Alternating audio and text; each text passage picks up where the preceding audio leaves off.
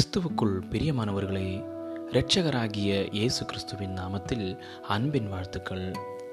காலை தேர்ந்தொழிகள் மூலமாய் இன்றைக்கு தேவனுடைய வார்த்தைகளை தியானிக்கும்படியாய் தெரிந்து கொண்ட வேத பகுதி அப்போஸ்தலனாகிய பவுல் ரோமருக்கு எழுதிய நிருபம் எட்டாவது அதிகாரம் இருபத்தி எட்டாவது வசனம்.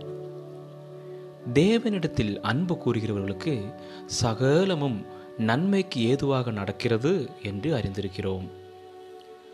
நம்முடைய வீடுகளில் உள்ள ஸ்மார்ட் சாதனங்களில் பதிக்கப்பட்டிருக்கும் அலெக்சா மற்றும் சிரி போன்ற குரல் உதவி கருவிகள் சில நேரங்களில் நாம் சொல்வதை தவறாக புரிந்து கொள்கிறது.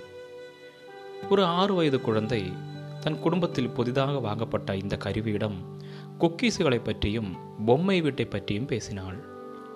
சற்று நேரத்துக்கு பிறகு ஏழு பவுண்ட் குக்கீஸுகளும் நூற்றி எழுபது டாலர் மதிப்பு கொண்ட பொம்மை வீடும் தங்கள் வீடு நோக்கி வந்து கொண்டிருப்பதாக அவளுடைய தாய்க்கு ஒரு மின்னஞ்சல் வந்தது.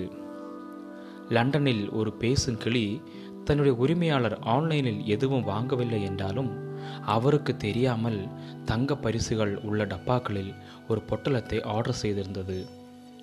ஒரு நபர் இந்த கருவியிடம் வாழும் அறையின் விளக்குகளை இயக்க சொன்ன பொழுது புட்டிங் அறை இங்கு இல்லை என்று பதிலளித்தது.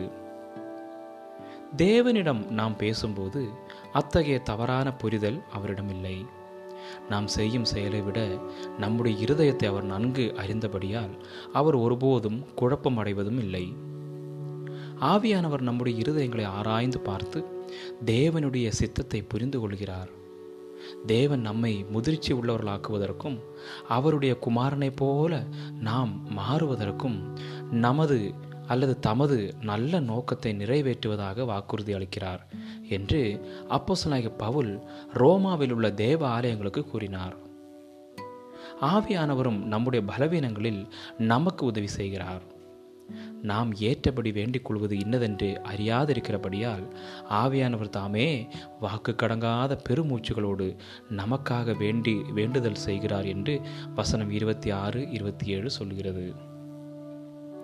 உங்களை தேவனிடம் வெளிப்படுத்துவதற்கு சங்கடமாக இருக்கிறதா? என்ன அல்லது எப்படி ஜெபிக்க வேண்டும் என்று புரியவில்லையா? இருதயத்தில் இருந்து முடிந்ததை சொல்லுங்கள். ஆவியானவர் உங்களை புரிந்து கொண்டு தேவனுடைய சித்தத்தை உங்கள் மூலமாக நிறைவேற்றுவார்.